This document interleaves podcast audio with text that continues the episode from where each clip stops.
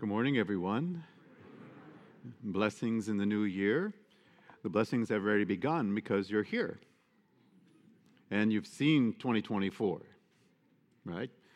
And so, my friends, um, as I uh, thought about um, today on the celebration of the solemnity of Mary, the Mother of God, the Theotokos, I was able to watch last night some of the festivities in the secular world and um, laughed at most of them and uh, thought you will regret that in the morning. Uh, not only what you did, but what you said. Um, but then this morning I watched as um, they began to go over uh, what is the custom and tradition of New Year's, where people make resolutions and um, and then different speakers came forward on the news and stuff and tried to strategize how do you do this? How do you get beyond the first week, the first two weeks of the New Year's resolutions? And uh, um, it was very interesting, some of the things they would put forth. My friends, uh, uh, this is a calendar event for us, what, we, what I know is Chronos. The Kairos event is what the scriptures just talked about, but the Chronos event is the passage of time. And uh, uh, for some, uh, 23, they're thank goodness and see ya. and I welcome 24. For others, um, it's a little bit different. And Deacon um, became a grandfather again, the fifth time. Mark and Corrine celebrated their anniversary, and Mark celebrates his birthday, the markings, the passage of time. And uh, uh, for me, I recall my mother's passing. She died on January 1 of 2011. And so um, this day is marked with that. Well, in human uh, thinking, it is a great sadness, but from what I know of God, this is good for my mom. And because she is the mother of a priest, Our Lady looks to her and uh, to help her and so, uh, although I never celebrate uh, anniversary mass for her because it's a solemnity, I don't have to. She's the mother of a priest, um, and Mary is the mother of the high priest. So I hope that they are speaking to each other about things. And hopefully, the things my mom said in this world, she's not saying over there,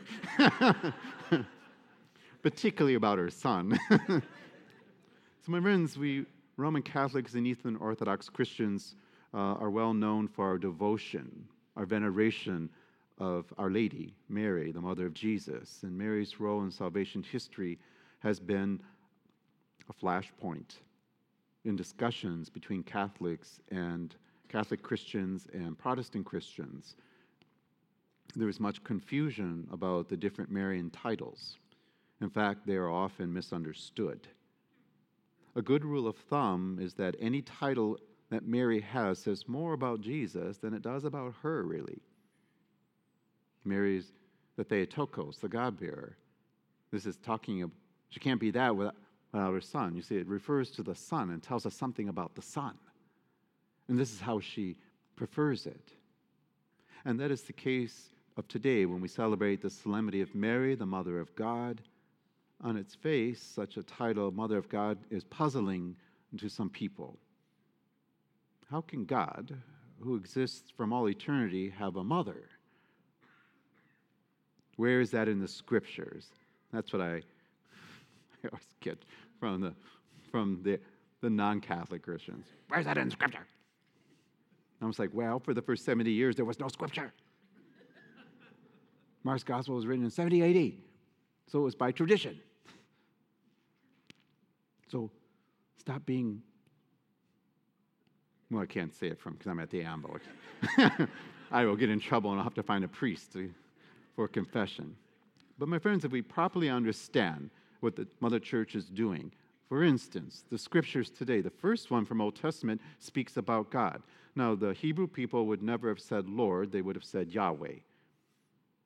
So, may Yahweh bless you. And, and it speaks about the Father. The second reading Mother Church has put for this day tells us about the Son. And the third reading really speaks about the Holy Spirit.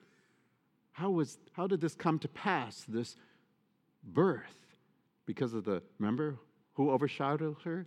The power of the Most High through the power of the Holy Spirit. So it speaks about the triune God. So, my friends, properly understood, the statement uh, about Mary being the Theotokos is about Jesus, the incarnate Word, the Logos, made flesh. Um, but, my friends, uh, just so you know, um, these questions have perplexed Mother Church also. Um, for the holy fathers and mothers of the church, uh, the cardinals, the bishops in 431 AD came together. There was one particular bishop who was kind of just, mm, we won't mention his name, but uh, they debated should we be calling her Theotokos? Should we be calling her Mother of God? What does that mean? And Theotokos is the Greek word means God bearer. And uh, they argued about whether it was appropriate uh, to say this of Our Lady. And uh, there was a great number of theologians of that time that objected to it. Uh, they said, better to call her Christotokos, the Christ bearer. And uh, I was looking at the documents, and it was heated. It was a heated debate. These theologians said it was better to refer to Mary as one who bore the Christ rather than the one who bore God. They said, oh, You imply that she is the creator of divinity, but that's not what it meant. And so they argued that. The other side of the argument were theologians who said, Jesus is the Logos, he is the Son of God, he is God. To that degree, then, uh, Mary could legitimately be called Theotokos. Guess who won the argument? because we call her Theotokos. So, so this argument passed. So in uh, the Council of Ephesus uh, is where they uh, made this a proclamation and said, "This is how we will refer to her." And then that proclamation said, "And so will all Catholics." And so, my friends, um, uh, we are commemorating then Mary, the Mother of God. It is way too easy to become caught up in this Marian title uh, as another example of misplaced devotion to Our Lady. Ultimately, like so many Marian titles, this says more about Jesus and his identity than about Our Lady.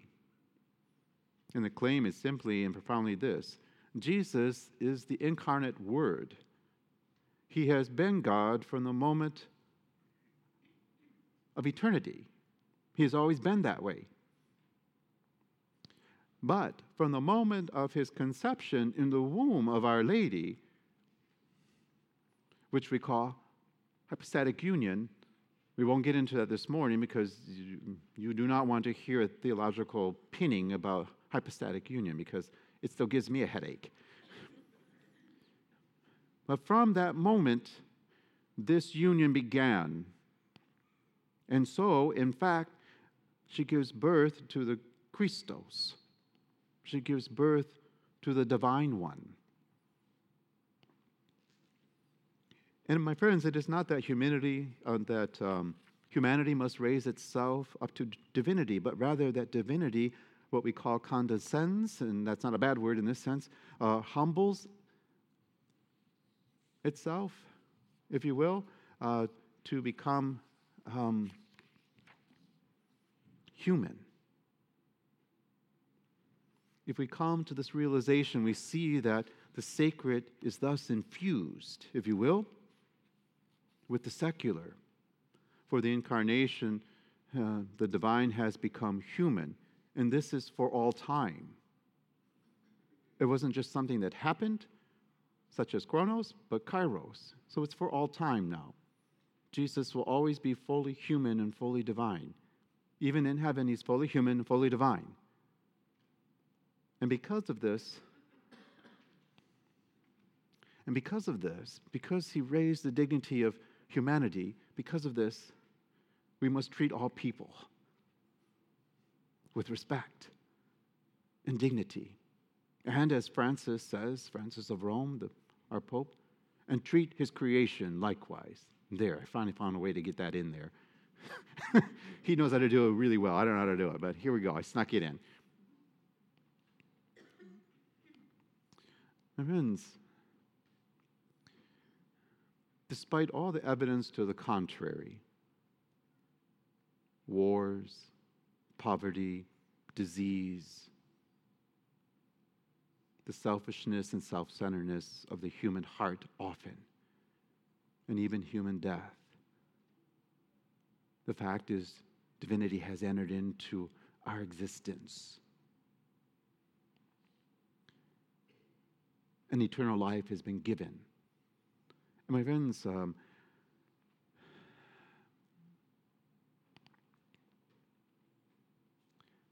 one of the things that I picked up on the news reports where people were talking about change and their hopes for a different year and different uh, things. And uh, my friends, on this first day of the new year, folks hope for that. And I, I and I think that's good. And certainly uh, they want uh, peace, and many wanted prosperity. And my friends, it remind me, uh, because there were others that were like, well, uh, we're not going to see that. But such pessimism on the new calendar day. I'm like, oh, you're not going to have a good year, are you? My friends, it reminds me of a story uh, about a, a, rabbi. As the story goes, he was told that the Messiah had arrived. And uh, the rabbi, it is said, went to the window, looked out, and returned, shaking his head, and said, No, I see no change in anything. We Christians believe everything has changed with the coming of Jesus, the Messiah. And yet, in a sense, as that rabbi thought, many see no change really. My friends, um, as disciples of Jesus, we are to be building up his kingdom here, working towards that goal. And it's supposed to be steeped in patience and love and peace and forgiveness and mercy and love and charity. If we are really doing this and making it very visible, as we have been given a mission as baptized Christians, if we do this, anyone who opens the window using that story about the rabbi and sees the people of the church, the Christians, they should be able to say, well, maybe not a whole lot has changed this year, but I do see some progress. Look at them. Look at them, those followers of Jesus Christ. They are working for a kingdom of justice and peace and love. So there is change that's possible. My friends, um, when I think about Christ, the Messiah, God who became man, in a way, God allows himself to enter in, as I have been speaking about the past couple weeks, he enters into our human experience, into our hum- what it is to be human. And in, to this extent, God allows himself to suffer with his creation. And when it is desecrated, as God intimately knows human life and the human struggle for justice and dignity and equality, he feels it. Jesus, the incarnate Word, underwent the paschal mystery. Because people say, Father, how can you say such a thing? I can say such a thing because of the paschal mystery. Jesus, in his incarnation, was really born. Jesus, who was a human and yet fully divine, underwent the passion. He suffered. Jesus actually died. He didn't pretend to die, he died. And then Jesus actually resurrected from the dead. Not pretend, for real. So, this is how we can say God experiences the human reality. By doing so, he gave new meaning to those most fundamental aspects of our world. Human death now leads to life. The created world is infused now with the divine in a unique way. In Christ, there are many things that we do not understand in this life. Cole. There are many things we do not understand, that we cannot understand fully. And when you try, in my case, you get headaches from it. Today, the Virgin Mary's response tells me what to do. Contemplate it. Just pray about it, meaning these mysterious things. Certainly ask God, could you help me with this? Because I don't understand it. When faced with the infinite mystery of God become human, Mary holds it close to her heart, her very core, safe in the center of her heart, and she reflects on it. Mary bore the divine in her womb and gave birth to Jesus, the Christos, the Messiah. As such, she is to be called the Theotokos. The divine has come to us as one of us, born of a woman under the law, as the scripture says. Our faith teaches us that humanity is now sacred because of it. So, my friends, we should treasure her title as Theotokos. And it is not a passing title, gone after the Word is made incarnate. Mary is permanently the Mother of God. Hers is an abiding dignity. Do you think that God would use a human person like this and then toss her away? You will bear my son, and then after that? Hmm. Is that how you know and experience God? I ask people to think. You can read all the theological opinions and you can read all the books. But let's just get real here about God for people who, oh, no, no, Mary, Mary, Mary, get it.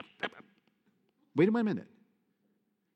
Does the God that you adore and worship and pray to, do you think he would do such a thing? Well, well, well, no, he would not. And just as Jesus is forever and permanently fully human and fully divine, so Mary is forever the Theotokos. That dignity is hers, given as gift from God for all eternity. And so, yes, you can ask for her assistance and intercession. Because when we do, we do so, we ask her as the Theotokos, no longer Mary of Nazareth, but the Theotokos. Under the title and through its reality, she has immense intercessory efficacy with God. Do you think God does not listen to her prayer? With regards to homage and veneration and honor of Our Lady, does not the scriptures tell us to honor our mother and father? I don't need Augustine to explain this to you. I am simply being practical with you. I'm getting real with you. Go and look at the commandments, the Ten Commandments given by Moses. Honor your father and your mother that your days may be long.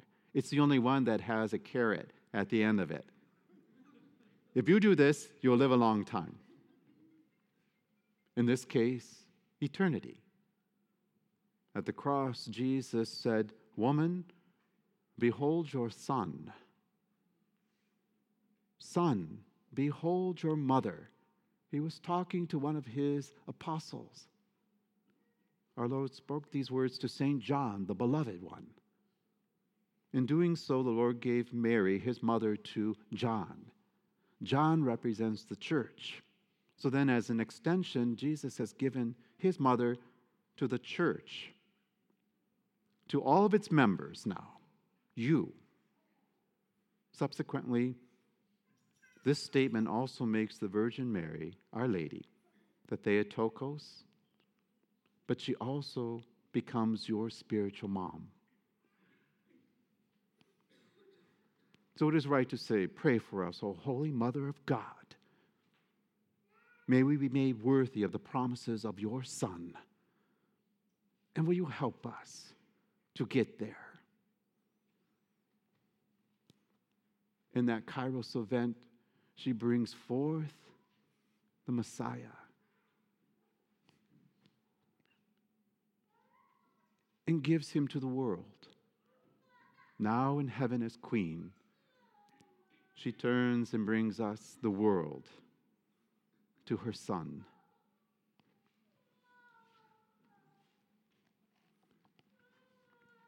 We ponder through many things, and at this Mass, we look at what God has done for humanity.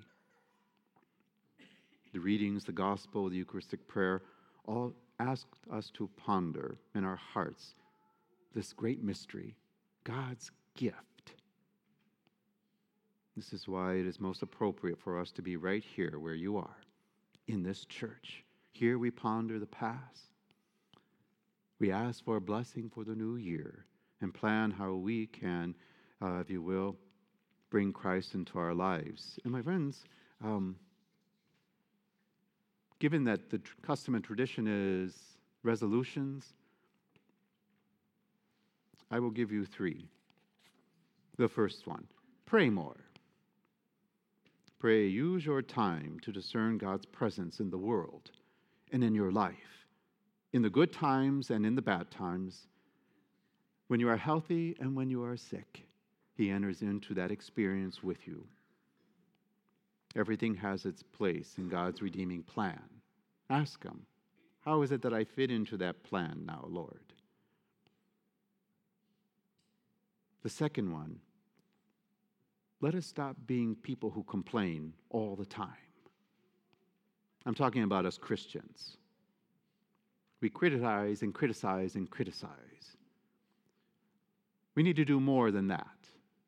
We cannot just criticize the culture of death that is in our society. We have to build up a culture of life. It's not enough just to complain. Go and do something. Be a light. The scripture says you are salt for the earth and light for the world. So then be a light. Don't just curse the darkness around us. Define yourselves not only by what you are against, but what you are for. Do not just oppose, but be a symbol of all that is good and help the word to focus then. So, my friends, if we find that we can't find honesty anywhere, then let us be that symbol of honesty in the world. If we do not find respect for life, let us put it there then. That is our role. If you don't find loyalty and fidelity, become it. We can bring this into this new year in a new way. So, not only curse the darkness, but rekindle the light of life and faith and love in the world. And, my friends, uh, the other one is, and I know I'm speaking to the choir, so to speak, that the one was Make Mary a part of your spirituality. She's your mom. Which brings me to this. I know it's a long homily, it's the start of the new year. I did not make a New Year's resolution to do shorter homilies. Although all good th- all things are possible for God. but it says Mary pondered. Uh, the earlier translation says she treasured all these things that were going on. And as you see in our creche, we see Mary gazing down upon her son. Her son is God, the creator of all things. And I wonder, this is not theological, this is now your pastor speaking from his heart. Her son. She is gazing upon him and looking into his eyes as a mother does. What did she see? When she gazed into the windows, the eyes of her son, she saw everything. Everything that God permits. She saw everything perhaps that God sees. And what does God see? You. So she sees you. This is your pastor, not the scriptures and not theology. She gazes into the eyes of her son, who opens the windows of heaven to her that she may see. And what she sees is just not her son, but in baptism, all the children. You. So she sees you. She gazes upon you.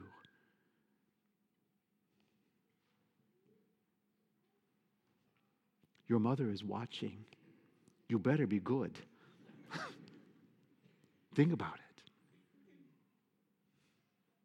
She's watching you. Every good mother desires only what is best for her children. So you can come to her. You can come to her. She will lead you to her son. She will stand with you she will petition her son. All you have to do is love him. And as the scriptures say, love each other. Do this. You will make your mother smile. We have to give her reason to smile from down here. Amen?